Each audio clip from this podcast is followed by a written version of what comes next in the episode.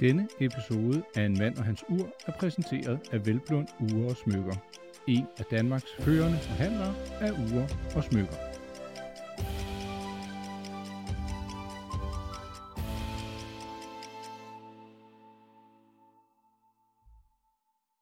Paul, jeg øh, sidder i din forretning, og det er lidt, øh, lad os bare kalde det alternative tider, men det gør jo, at der pludselig er blevet tid til at lave andre ting, såsom denne her podcast.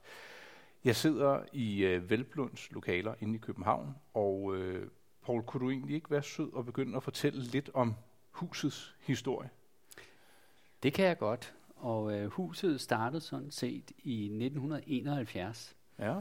Og det var min far, Erik Velblund, der startede øh, sin første butik i, på Hotel Sheraton. Ja. Dengang var der mange turister, og Sheraton var det førende hotel i København. Så han etablerede sig der med en lille ur- og smykkebutik. Og det var 1971, hvor han startede. Ja. Og han var uddannet... Han er urmager af uddannelse. Ja. Og øh, Erik Velblund, han har øh, arbejdet rundt omkring i verden. Han er oprindeligt fra Randers, Mm. udlært i Randers hos en lille urmager der, som havde nogle gode forbindelser øh, til Schweiz. Og han kunne godt se, at min far var en god og dygtig urmager. Så han øh, fik ham ned til, til Bayer i Zürich, Ja. som var nok en af de første øh, førende øh, juvelærforretninger i Schweiz. Og der kom han ned som Svend og sad på deres værksted og klarede sig utrolig godt. Og lærte alt om altså Alt reparation om og urene. Og han, og, ja, han reparerede utrolig mange uger dernede. Og han var en af de hurtigste, og en af dem, der tjente flest penge dernede. Så det gik ham rigtig godt dernede i Schweiz. Mhm. Og øh, han var der i et par år i Schweiz, og så ville han gerne videre. Ja. Og øh, Bayer øh, øh, holdt meget af min far, så han hjalp ham til London, hvor han kom øh, øh, til London og arbejdede for Garrett's, Ja. som var en meget, meget stor juvelær dengang. Eksisterer desværre ikke i dag, men de var omkring 100 mænd ansat derinde. Hold da fest. Og, øh, og der havde øh, øh, urmageren havde sin egen sekretær, Nej, hvor fint. som skrev alle ugerne ind, og så sad han og lavede ugerne der. Han har også blandt andet lavet uger for den engelske kongefamilie. Nå, altså det må være standerure og lommeuger. Ja, det var lommeure og også armbåndsure dengang. Ja. Så det gjorde han. Så det synes jeg var en meget, meget øh, stor oplevelse for ham. Ja, det kan jeg da fint forstå. Der møder han så min mor i London, og de flytter så tilbage til Danmark. Og hun, din mor er dansk også? Nej, hun er fra Egypten. Nå, hun er fra Ægypten? Ja. Okay. Så de møder hinanden i London og tager til, øh, tilbage til Danmark. Og øh, der arbejder min far øh, både for andre, men også øh, selvstændigt derhjemme med et lille urmærværksted derhjemme. Og så åbner han øh, øh, sin egen forretning i 1971 på Hotel Sheraton. Ja. Og den driver han så, og, øh, og jeg kommer så ind i billedet omkring i slutningen af 90'erne. Jeg er så ikke urmager af baggrund. Jeg er kan mærke i erhvervsøkonomi og ledelse. Det er jo noget helt andet. Det er noget helt andet, men det er en god indgangsvinkel til at drive en forretning, særligt i de tider, vi, vi, vi er i i dag. Altså netop nu her. Ja, Under- i, i det hele taget, når du skal drive en forretning, når du har med mærkevaren at gøre i dag, så kører det på en anden måde, end det gjorde dengang. Mm. Kan, kan du prøve at beskrive, hvordan øh, forskellen øh, er på den front? Ja, det kan jeg godt, men skal jeg ikke lige fortælle om historien først? Meget gerne, meget Jo, gerne. nu gør jeg lige historien færdig. Mm-hmm. Øhm, det, der så sker, det er, at jeg kommer ind i 90'erne, og jeg åbner en butik nede på Lang Linje, hvor vi handler meget med krydstogsgæsterne. Ja. Og, øh, og så åbner jeg også en op på Vesterbrogade i Dansk Industri, og er meget glad for den butik. Og øh, så åbner jeg også en i Østergade 15. ja. Så på et tidspunkt har vi fire butikker, og det er rigtig godt. Og øh, så sker der det, at, øh, at verden bliver jo mindre og mindre i kraft af, at der kom internet og så videre, som gør, at man måske ikke havde behov for så mange geografiske steder, som man havde før i tiden. Så øh, indskrænkede jeg først, øh, hvor jeg lukkede øh, langlinjebutikken, og det var netop fordi øh, krydstogsgæsterne ikke kom, og de var ikke så af høj kvalitet, som de var før i tiden. Okay. Så den bliver lukket, og øh, jeg bliver simpelthen øh, tvunget ud af dansk industri, fordi du skulle bygge om. Ja. Så der får jeg en opsigelse. Og jeg får også en opsigelse fra Scandic Hotel, fordi vi har for mange røverier. Så de synes, det var troende at have en juvelærbutik inde i deres lobby. Det lyder som om, det var Så lidt hårde tider. pl- pludselig bliver jeg ramt på to af forretningerne, og øh, der øh, lukker jeg så øh, Hotel Sheraton, som blev til Scandic efterfølgende. Mm. Den butik bliver lukket. Min far er også nået pensionsalderen. Og, øh, og så lukker jeg også butikken på Vesterbrogade i Dansk Industri. Og der åbner så en butik på Vimmelskaftet. Så har to butikker. En på Vimmelskaftet og en i Østergade 15. Mm-hmm. Og øh, selvom det ikke ligger så langt fra hinanden, var der vidt forskellige kundeklientel. Ja. Helt anderledes. Hvor at den på Vimmelskafte tog meget øh, øh, opladet Frederiksberg, Østerbro, som kom ind og handlede det igen. Det var lidt mere en lokal butik, Ja. end den i Østergade 15. Der kom de alle vegne fra, også mange turister. Mm-hmm. Særligt mange øh, kinesiske turister. Så har jeg så valgt øh, her i for lidt over et år siden at lukke min butik på øh, Vimmelskaftet, Ja. fordi jeg fik muligheden for at overtage en nabobutik nede i Østergade 15. Så nu har vi kun én butik, hvor alle mærkerne er samlet i, og nu har jeg fået muligheden for at lave shop-in-shops, som alle mærkevarerne ønsker, og Mhm. egentlig stiller som et krav på sigt, at det skal man have, hvis man vil bevare deres mærke. Så der er stort udskillingsløb i øjeblikket med, hvem der lever op til deres krav, og hvem der ikke lever op til deres krav. Øhm, det, det, det, det er nærmest dikteret fra mærkerne, eller det er ja, det. det, det er, står mellem linjerne, at du skal leve op til nogle bestemte krav. Gør du ikke det, vil du nok blive frasorteret med tiden. Ja, så, så der har vi jo egentlig været gennem historien og frem til 2020. Og hvor mange kvadratmeter er det, I har fået ekstra nu herinde? Vi har fået 180 kvadratmeter ekstra. Ja. Så nu er vi oppe på næsten 250 kvadratmeter butik. Så nu er I klar til de næste... Det er vi, og vi har fået store shop-in-shops herinde. Ikke? Jeg øh, læste, jeg mener det var på jeres egen side, øh, lidt om øh, din fars møde med Stern-familien. Ja. Kan du komme med, fordi I, I er jo blandt andet forhandler af Patek Philippe herinde. Det er korrekt. Ja, min far havde et godt øh, forhold til Sternfamilien. Øhm, jeg kan huske som barn, at øh, Henry Stern Mm-hmm. kom til Danmark, og øh, vi tog ud og sejle i vores lille LM27, sejlede til Sverige, og det holdt han meget af. Øh, og kendte min far rigtig godt, og øh, det var lidt mere familiært på det tidspunkt. Det var ikke så øh, øh, kommercielt, som det er i dag. Mm. Og virksomheden var selvfølgelig også mindre. Og dengang, der var et ord et ord, og man overholdt altid det, man lovede hinanden, og man holdt sammen. Ja. Også i kvartskriser, for Også eksempel. i kvartskriser for eksempel. Ja, det er rigtigt. Øhm, der kommer vi jo lidt ind på, nu du sagde du dengang, der var et ord et ord, men øh, hvis vi springer over og veksler den øh, mentalitet til øh, armbåndsugerne, hvordan synes du så, at historisk set, at markedet for, lad os bare sige, finere armbåndsure har udviklet sig? Altså, øh, du har fortalt mig, at dengang et ur, det var jo noget, man typisk fik eller købte en gang i livet. Ja, altså hvis man kigger lidt tilbage i tiden, vi, vi kan gå tilbage til 70-80'erne. Øh, nu tænker jeg særligt på det danske marked. Når man øh, købte et ur, var det som regel noget, man fik i forbindelse med en eller anden anledning. Det Mhm. kunne være din konfirmation, det kunne være din andenårs fødselsdag, det kunne være en, en morgengave, det kunne være en 50-års fødselsdagsgave. Det var meget orienteret mod en eller anden begivenhed, og man fik det mange gange som en gave. Mm-hmm. I dag er det helt anderledes. Der er det sådan, at øh, øh, i takt med, at internettet vinder ind, så øh, får folk meget mere viden omkring de forskellige urmærker, og øjnene op for, hvilken verden, der ligger der.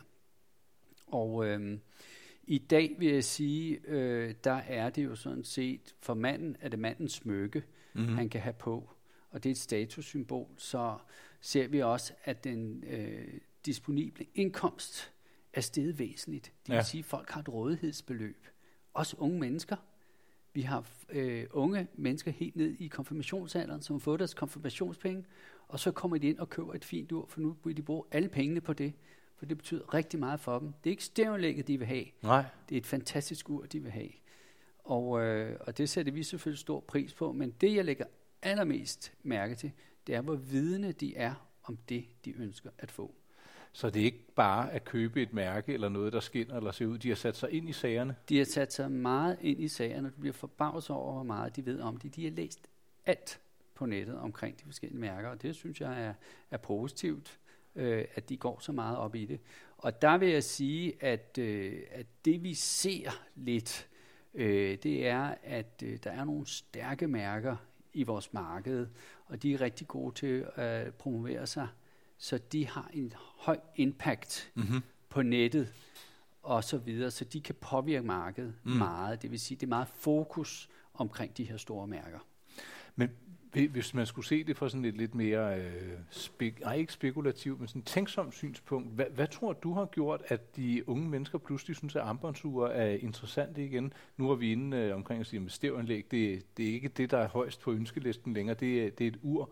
Tror du, der er noget nostalgi, eller er det investering, eller er det status? Hvad tror du, det handler om? Ja, jeg tror, at det er en kombination af flere ting. Det er, at øh, i dag er udviklingen så hurtig med mange af de her teknologiske ting, så du køber og smider væk. Mm. Det vil sige, det er ikke noget, du gemmer. Da vi i vores unge dage fik stereoanlæg, så holdt det i meget lang tid. Ja. Og du havde det, og det var dit eneste anlæg, du næsten havde. Hvor at det ikke er sådan i dag. Der køber du en højtaler til din øh, computer, og så går der noget tid, så køber du en ny højtaler til din computer. Ja. Og så hører du din musik. Øh, Så det er en lidt anden øh, værdi for dig. Mm. Og der ser jeg, at, øh, at uret både har stor vel, symbolsk værdi for, for, for en modtager, hvis du får som gave, også fra giveren. Mm. Så hvis du giver dit barn et, øh, en konfirmationsgave eller en fødselsdagsgave, øh, så får det meget affektionsværdi. Mm. Der ligger mange følelser i, i, i de ting, man får i dag. Og det gør der ikke i så mange andre materielle ting Nej. i dag, men det gør der faktisk i et ur. Kan der også gøre et smykke, men mænd går ikke med så mange smykker. Nej. Øhm, så jeg ser stor affektionsværdi, og så er der også meget øh, livsstil i det. Ja. Det og, så, er der. og så er det jo en langtidsholdbar gave. Det er langtidsholdbare gave, og øh, de holder deres værdi. Mange, af- mange af de uger, der bliver købt i dag, ser vi også bliver solgt. Der er et kæmpe marked for brugte uger. Mm. Tror du i øvrigt, at øh, det, det er jo heller ikke nogen hemmelighed, at markedet også boomer med mindre fine uger, som man egentlig kun kan købe på nettet, og som koster måske 500 kroner eller 1000 kroner. Har det været med til at få de unges øjne op for, at hov, et ur, det har jeg egentlig ikke gået med. Ja, ja, nok, men det er ved at ændre sig. Ja, lad mig høre. Jeg, jeg, jeg, jeg er den opfattelse af, at de øhm, øh, uger, som du nævnte i den kategori, får det en lille smule sværere. Mm. Fordi der er ikke så meget prestige i at bære et ur i den prisklasse, som det er at bære et finere og dyre ur. Det vil sige, at det får ikke så meget fokus, og øh, mange i, i den prisgruppe, de køber sig et smart ur, eller karakter. Mm. Undskyld.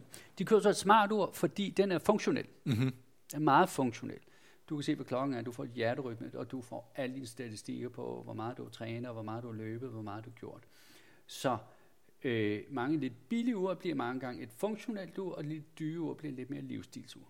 Det giver fin mening. Og derfor tror jeg, at mange af de øh, urmærker, der ligger i den kategori, de har det en lille smule sværere.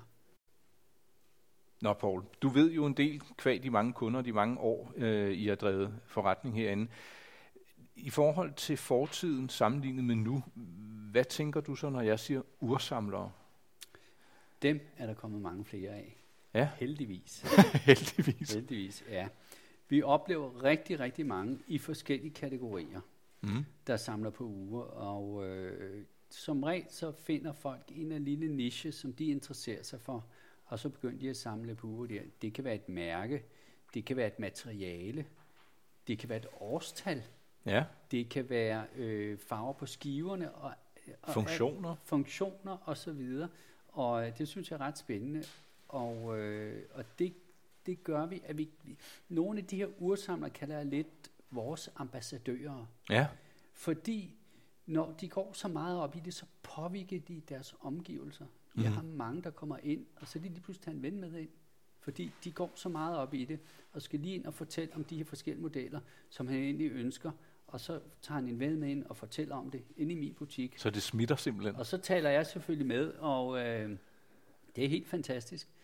Vi, vi, vi holdt et arrangement her for ikke så lang tid siden for nogle urentusiaster, så de her var 40 urentusiaster, så kom ind, ind i butikken med deres egen private uger.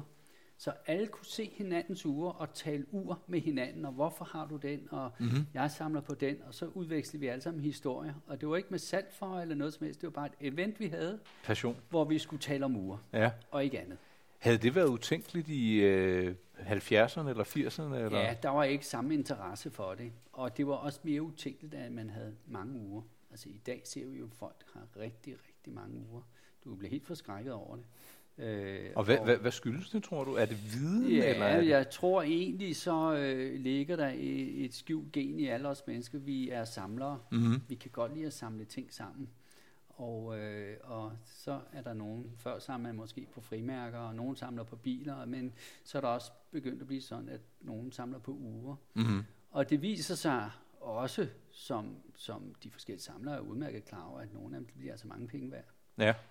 Øh, så, så, så det er ikke kun for sportens skyld. Mange af dem ser vi også gøre det, fordi det, det er sjovt, og øh, de godt kan lide at følge med i prisudviklingen på, på deres ursamling. Ja.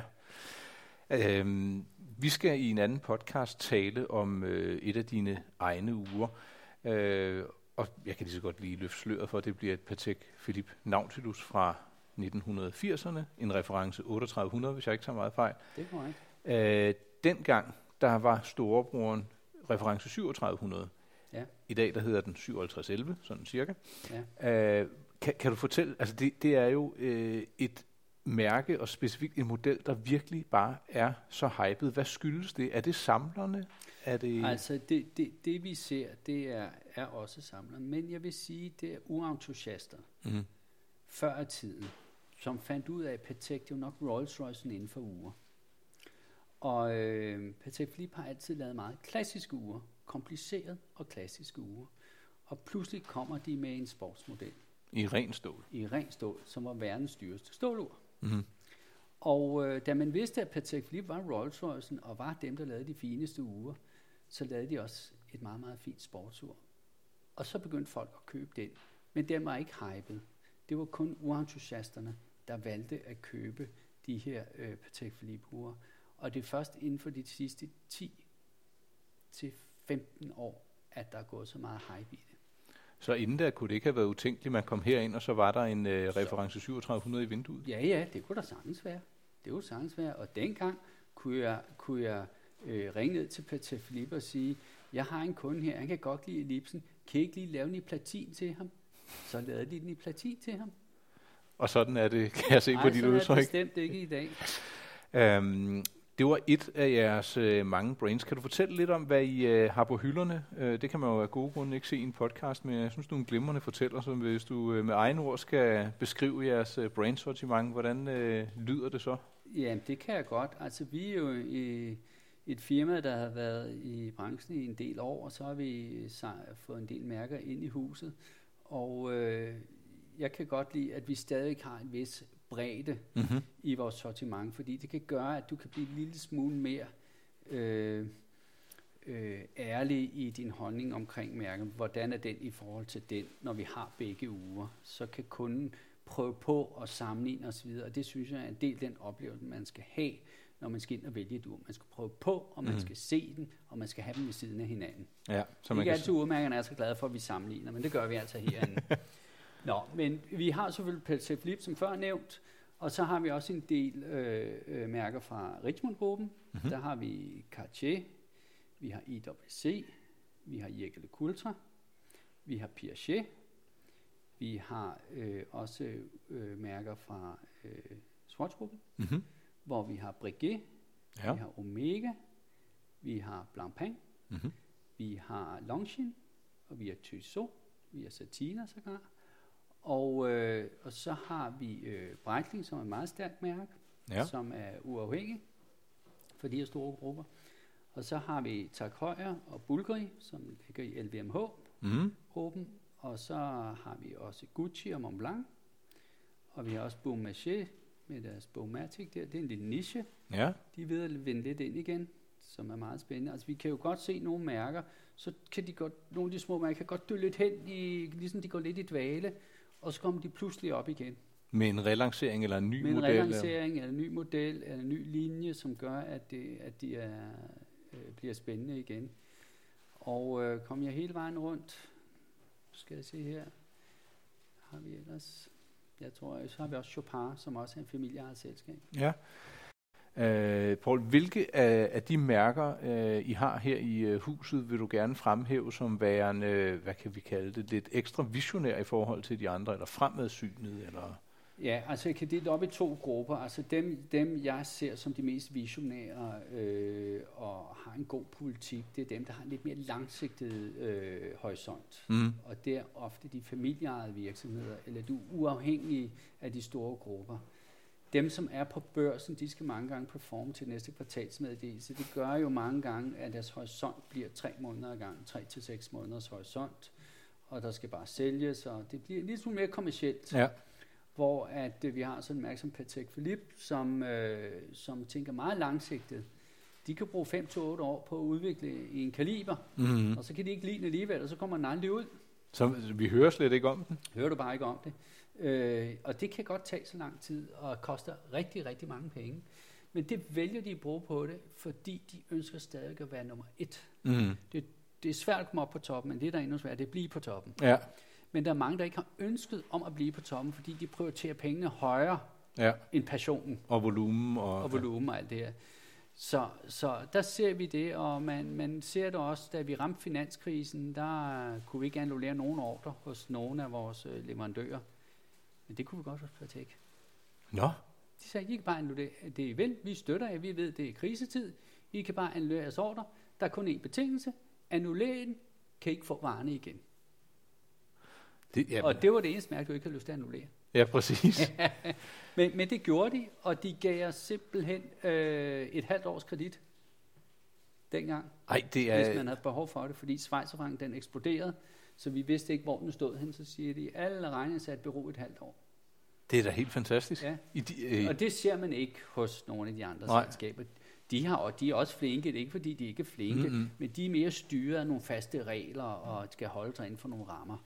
Øh, men, men, men, men Patek Philippe, der er en, der synes, det er en god idé, og det er som regel øh, ejeren selv, Mr. Terry Stern, og så siger han, det er det, vi gør. Og så er det det, der bliver gjort. Hold da op, så er man da heldig at være autoriseret forhandler der. Ja, det er man. Øhm, det, det var lige en, en lille krisesnak, og der vil jeg godt Ja. lige hoppe til øhm, kvartskrisen igen. Ja, det var jo en stor krise for urindustrien. Ja. Altså, der var en stor del af den svejtiske urindustri var sikker på, at det var deres undergang. Ja, og Simpelthen. til dem, der ikke ved det, kvartskrisen var, da der kom øh, batteridrevne uger fra blandt andet Asien, som Sær, særligt øh, Japan. Ja. Seiko Psycho. kom ind med øh, Seiko. Boomede jo, og forskellen på et kvartur og en mekanisk ur, et kvartur gik ultra præcist. Ja. Og det er jo det, alle stræbte mod. Ja, præcision. Og pludselig kom det en kvartur, som gik simpelthen så præcist, og det kunne de mekaniske ur ikke leve op til. nej. Så den svejsiske, svejsiske urindustri øh, røg ruiner simpelthen, og det gik så galt, at, øh, at Omega, som var nok et af de mest prestigefulde mærker dengang, øh, var på konkursets rand. De var sikkert gået konkurs, og så fik de simpelthen statsstøtte, fordi Schweiz mente, det var klenodie, de ikke ville af med, så derfor gik de ind og støttede Omega, Schwarzgruppen. Og så store som de er i den dag i dag, så, ja. så har det altså ikke været... Øh, Det var, det var, Det var Hayek, der kom ind og rettede op på det, og det startede med Swatch. ja, øh, de lavede deres eget øh, batteridrevne ur, som. Ja. jo faktisk eksisterer den dag Ja. i dag, øh, Swatch-brandet. Swatch-brandet, det boomede simpelthen, og, øh, og blev meget kendt, og det var ligesom der, at Schweizer fik lidt fodfæste igen, og så lige så langsomt, så fandt man ud af, hvad er egentlig kvalitet, og hvad er ikke kvalitet, og så begyndte man at få fokus på de mekaniske ure igen. Så det, det hele blev egentlig reddet og lever i øh, allerbedste velgående i dag, for man hører ja. Ja. også nogen, der siger, hvorfor skal man overhovedet have et armbåndsur? Vi kan se det i bilen, på tankstationen, i ovnen, og jeg ved ikke hvor, ikke? Øh, Mobiltelefonen, men det, øh, det, det går vel? Det, det, det behøver man heller ikke. Altså, øh, det, det, det du ser med et armbåndsur, det, det, den er stadig funktionel, men den er, det er ikke den måde, man kigger på det i dag. Det er ikke kun funktionen, man bruger Mm. i dag. Man bruger det som et smykke, Ja. som livsstil. Signalværdi. Signalværdi, men så har den også den egenskab, at den kan vise dig, hvad klokken er. Mm. Men du kigger mange gange på, di, på din computer, eller på din iPhone, eller hvad du nu har omkring dig, for at se, hvad klokken er. Mm. Så det er ikke nødvendigt onde, man skal have et ur. Nej, jeg, jeg er enig. Jeg, jeg, øh, for mit eget vedkommende, der er der noget nostalgi forbundet ja. med det, for det her ur købte jeg dengang, jeg gjorde Ja, ja, dit. altså og, nu øh, har jeg mange uger, og alle mine uger, de har en lille historie, de fortæller mig, når han på. Mm. Jeg går og skifter meget, mange forskellige uger på. Nogle har stort uge på, nogle har lille uger på. Men det minder mig alt om et eller andet, Ja. og det kan jeg godt lide. Ja, jeg, jeg, jeg er rørende enig. Og Derfor det, nogle det, gange med mine uger, selvom det går ud i produktion, så har jeg meget, meget svært ved at skille mig af med dem. Det kan jeg næsten ikke. Har, har, du, har, har du lavet et salg, du har fortrudt? Ja, Skal vi gemme det til podcasten om, øh, om din det. egen uge? Ja, det var en cliffhanger. Ja, Øhm, jeg kunne godt tænke mig også at komme lidt ind på, øh, nu har vi talt meget om Patek Philippe. Hvis man nu sidder, og man øh, var en familieejet virksomhed, der havde masser af penge og tid, og man godt vidste noget om uger, og man sågar også havde lavet uger, tror du, at man kunne lave et nyt mærke, der kunne opnå samme status, som det Patek Philippe er i dag? Hvis vi giver det 50 eller 75 år?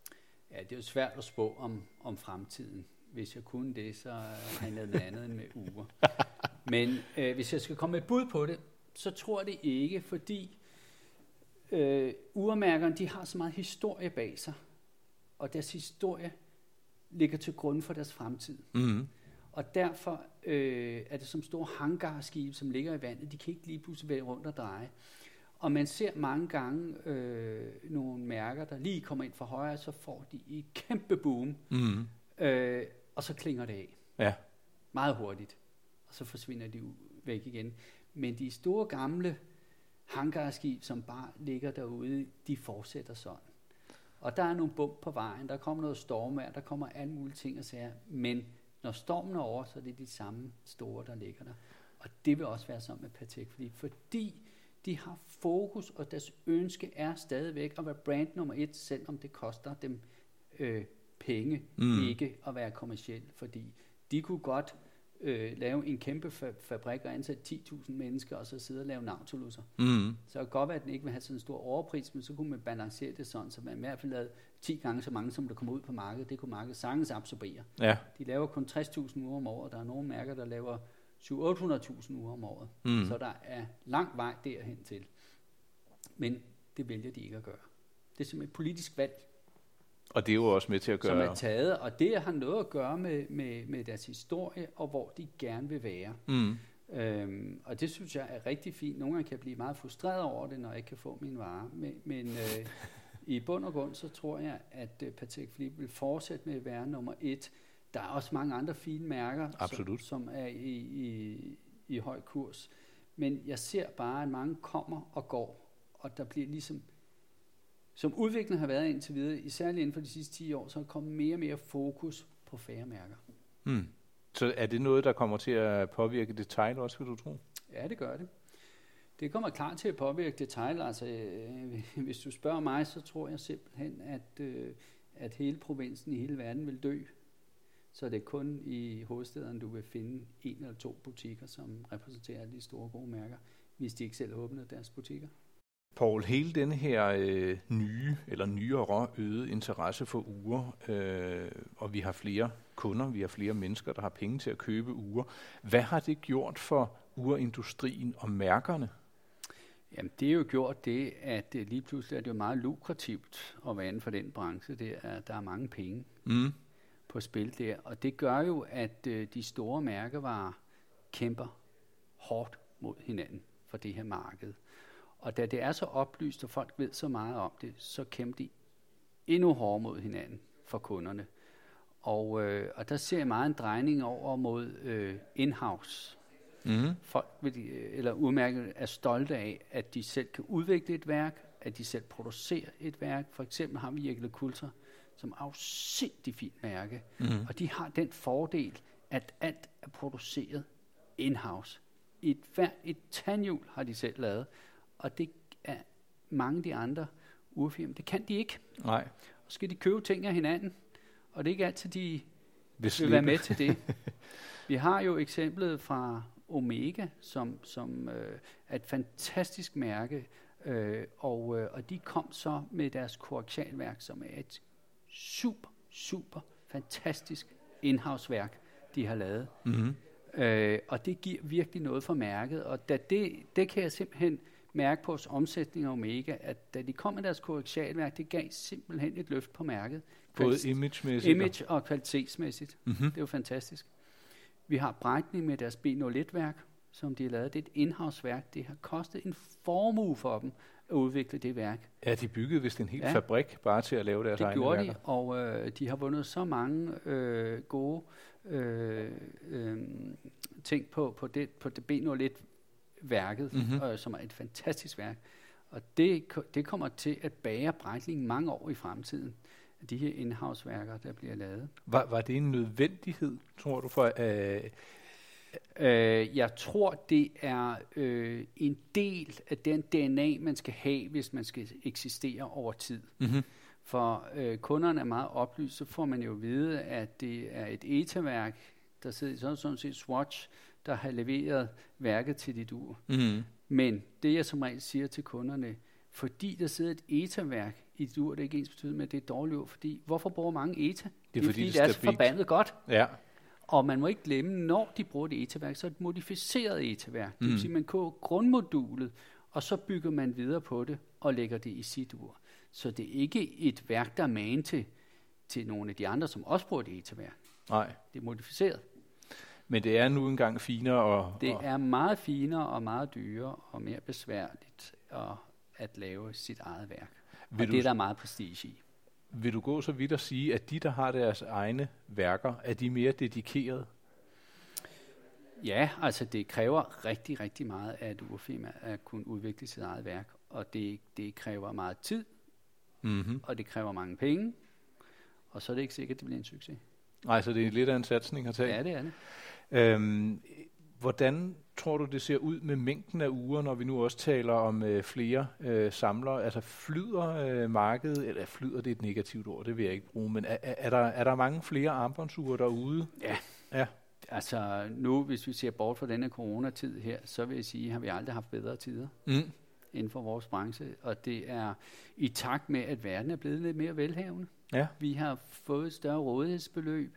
Vi ser et stort marked ude i Asien, altså Kina, øh, som har fået øjnene op for alle de her luksusvarer, vi har i Vesten. Ja. Og der står uger på, højt på deres prioriteringsliste.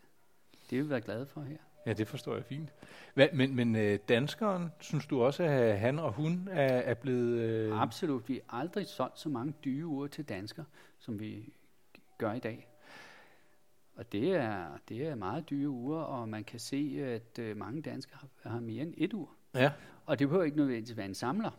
Nej, okay. Så, men, det men, kan være almindelige mennesker, der siger, ja, nu har jeg et sportur, jeg har måske to sportur, nu vil jeg gerne have et klassisk ur. Mm. Øh, og så kommer de ind og vælger klassisk ur, så har de noget at skifte med.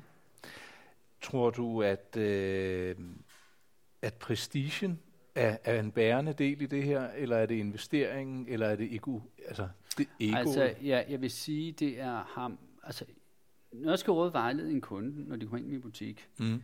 hvis du vil investere i et ur ind i min butik, så skal du primært købe et ur, du kan lide, og du kan have på. Du kan lide at have det på, det er et smukt ur. Mm-hmm. Det er derfor, du skal købe det. Du skal ikke købe det, fordi du tror, det er en investering. Hvis du vil det, så invester heller i det, du selv laver, for det er du rigtig god til. Mm-hmm. Så brug dine penge der. Hvis det bliver mange penge værd en dag ude i fremtiden, så følg dig heldig. Ja, præcis. Så jeg vil helst sælge til folk, der ønsker at købe det, fordi de vil bære det, og ikke bare gå hjem og putte det i en boks. Og det er derfor, vi har med nogle urmærker, der øhm, laver specielle uger, der må vi forhandlere ikke købe urene. Nå, Vi må ikke købe dem selv, for de ved, hvis vi selv køber dem, propper vi dem ind i en boks og gemmer dem som en investering, og så når de aldrig ud på markedet, og det er producenten ikke interesseret i. det, øh, det er jo et lidt ømt emne, fordi jeg fornemmer, at der er mange, der gerne vil have fat i ting og sager, både fra ind- og udland, og folk med mange penge, og folk, der har vundet i lotto, og, men hvordan griber man sådan en situation an, når der er mange, der godt vil have den samme vare? Det er også svært. Øh, vi har mange gange, hvor vi får et enkelt af en bestemt reference, øh, og der er nogle mærker, hvor der er større interesse for end andre mærker, og øh, der er øh, øh, mange referencer, særligt inden for Patek Philippe, men også nogle af de andre mærker, hvis der kommer en limited edition, hvor vi Mm. kun får et stykke. Det er enormt svært for os at prioritere, fordi Vi jo til gerne til gode se alle vores kunder, men det kan vi desværre ikke, så vi må vælge en måde at prioritere på.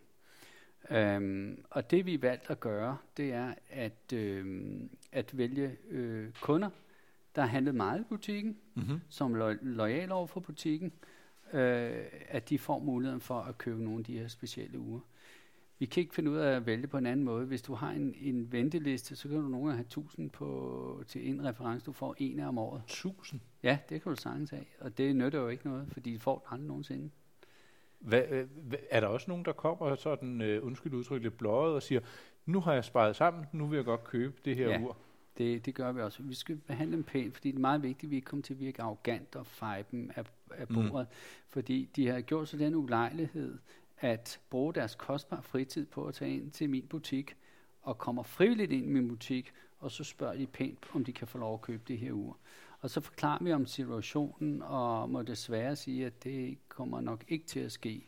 Men vi takker selvfølgelig for, at de er kommet ind i butikken, og vi vil selvfølgelig gerne hjælpe dem, hvis der er noget andet, de er interesseret i. Men præcis den reference er nok umuligt at få. Kan, kan det virkelig komme bag på folk, når de får Ja. det at vide? Der er nogen, der ikke vil tro på det. Fordi det er lidt langt væk fra deres sfære. Mm-hmm. Altså, øh, jeg havde en ældre herre, der, øh, det var et Patek Philippe 5726 i dag, der lige var kommet ud. Det var en Ståle Nautilus model, og øh, han kom så ind i min butik, og han mander sig op, og siger, nu vil han lægge en meget stor ordre i min butik, og jeg kommer ind, han sidder ned og får en kop kaffe, vi har en hyggelig snak, og så fortæller han mig, at han vil købe to 57, 26, en til ham selv og en til hans søn. Ej, hvor fint. Og så vil han gerne have noget rabat, hvis han kunne få det. Og, øh, og i, i hans perspektiv var muligheden, at han ikke kunne få ugen, den eksisterede slet ikke. Og han Han vidste- troede, de var på lager måske? Ja, ja, han troede, han kunne komme ind og bestille mig få. Så måtte jeg fortælle ham, at det var et svært ur at få fat i, og jeg fik ikke flere i år, og jeg får nok kun et til næste år. Så Ja, hvordan var reaktionen? Jamen, folk bliver dybt skuffede, og så begynder de at reflektere over det, og så sker der mange gange, så vil de endnu mere have det. Ja. Fordi de, nu, er, nu er det umuligt at få. Det lyder næsten ligesom øh, en jagt på kvinder, da man ja, det er det. det, Ja. er det. Øhm, og det er enormt ærgerligt, fordi jeg vil jo gerne have de her folk, eller de her kunder i min butik.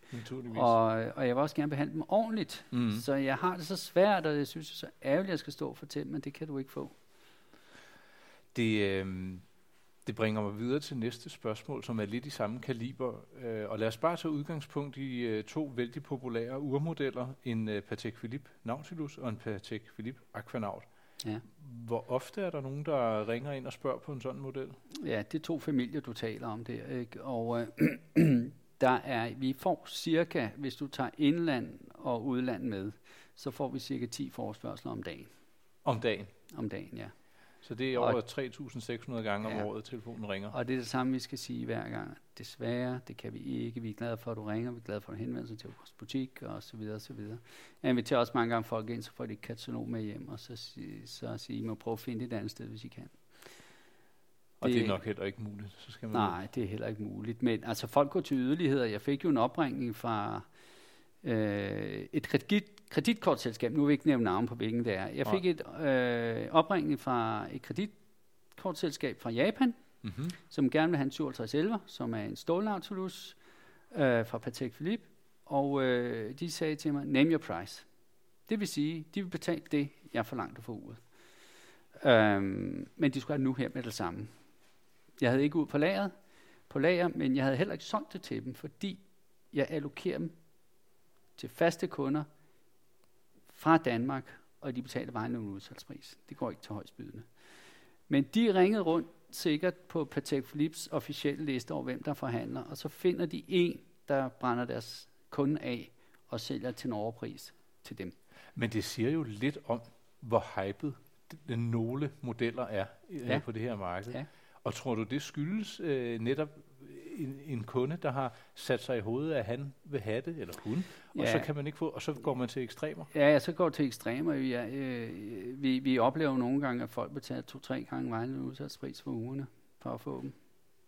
Ja, det nytter jo heller ikke noget, og det, det synes jeg jo egentlig, eller i hvert fald i en, i en autoriseret øh, forhandler, at, at, at det, går, det går du ikke med på. Nej, nej, det, vi, vi handler ikke, øh, vi sælger som regel altid til den officielle regnende udsalgspris til gode kunder af vores butik. Og- det vil sige, at vi tager ikke en mere pris. Og, og det, det synes jeg, det er jo meget øh, ærligt, Ja. for at vende tilbage til, som du siger, et ord er et ord. Ja. At det var det i gamle dage, men det lever Ja, stadig. men det er også ligesom den belønning, en lojal kunde får for at handle inde hos Velblund. mm-hmm.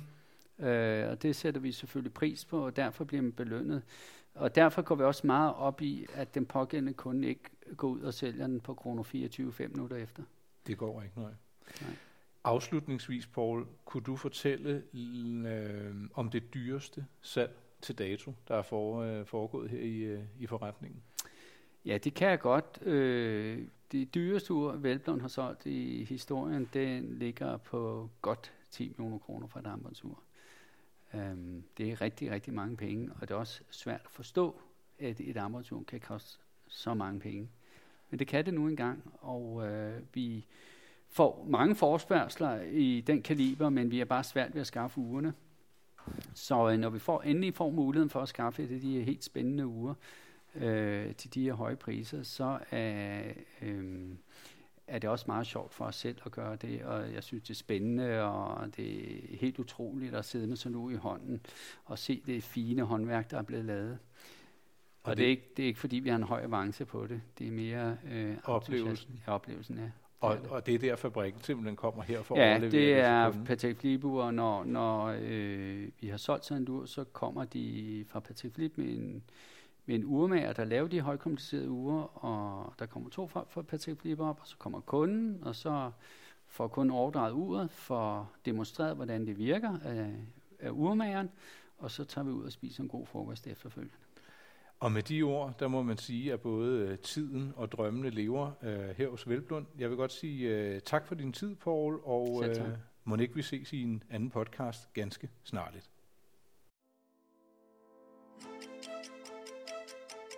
Denne episode af Anden Mand og Hans Ur blev præsenteret af Velblund Ure og Smykker. En af Danmarks førende forhandlere af ure og smykker.